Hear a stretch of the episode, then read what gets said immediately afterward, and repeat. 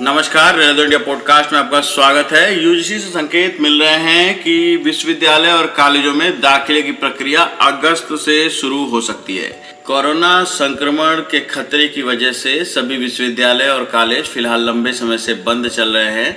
इधर बारहवीं के नतीजे घोषित होने के बाद अब छात्रों को इंतज़ार है कॉलेज और विश्वविद्यालयों में प्रवेश प्रक्रिया के शुरू होने की। विद्यालयों और कॉलेजेस में नए शैक्षणिक सत्र की शुरुआत फ़िलहाल पिछले गाइडलाइन के मुताबिक सितंबर से ही होने की संभावना है, मगर उस वक्त कोरोना स्थिति की समीक्षा करने के बाद पुनः निर्णय लिया जाएगा कि क्या शैक्षणिक सत्र शुरू करने के लिए सितंबर का महीना ठीक है या नहीं। रेलवे इंडिया पॉडकास्ट सुनते रहिए, हम लेकर आते रहेंगे आपके लिए इस तरीके की तमाम जानकारी भरी खबरें आपको अपडेट रखने के लिए। धन्यवाद।